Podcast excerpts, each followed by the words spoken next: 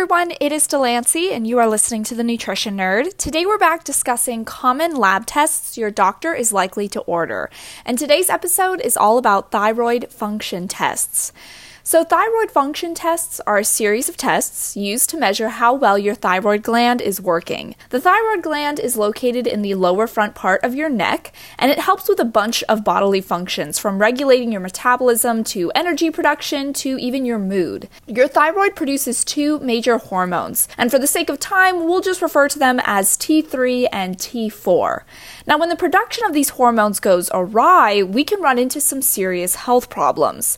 When you have hypothyroidism, your thyroid is not producing enough of these hormones, and you can experience symptoms such as weight gain, lack of energy, and depression. Produce too many of these hormones, and you have hyperthyroidism and can experience weight loss, anxiety, or tremors. If your doctor suspects something may be off about your thyroid, they'll typically order some broad thyroid screening tests first, such as a T4 along with a TSH. T4 is known as the thyroxine test. High levels of T4 can indicate hyperthyroidism. And then TSH measures the level of thyroid stimulating hormones in your body.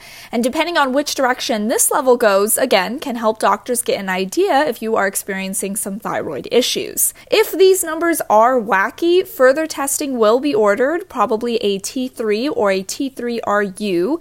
T3s are usually ordered if hyperthyroidism is suspected, and then a T3RU refers to a T3 resin uptake test. This test can give insight into one's thyroid, but it can also detect potential problems with the kidneys, abnormally high levels of estrogen, or if your body's just not getting in enough protein. As I mentioned before, issues with one's thyroid can have an effect on one's weight status, so it's not completely uncommon for a nutrition professional to refer to these kinds of tests.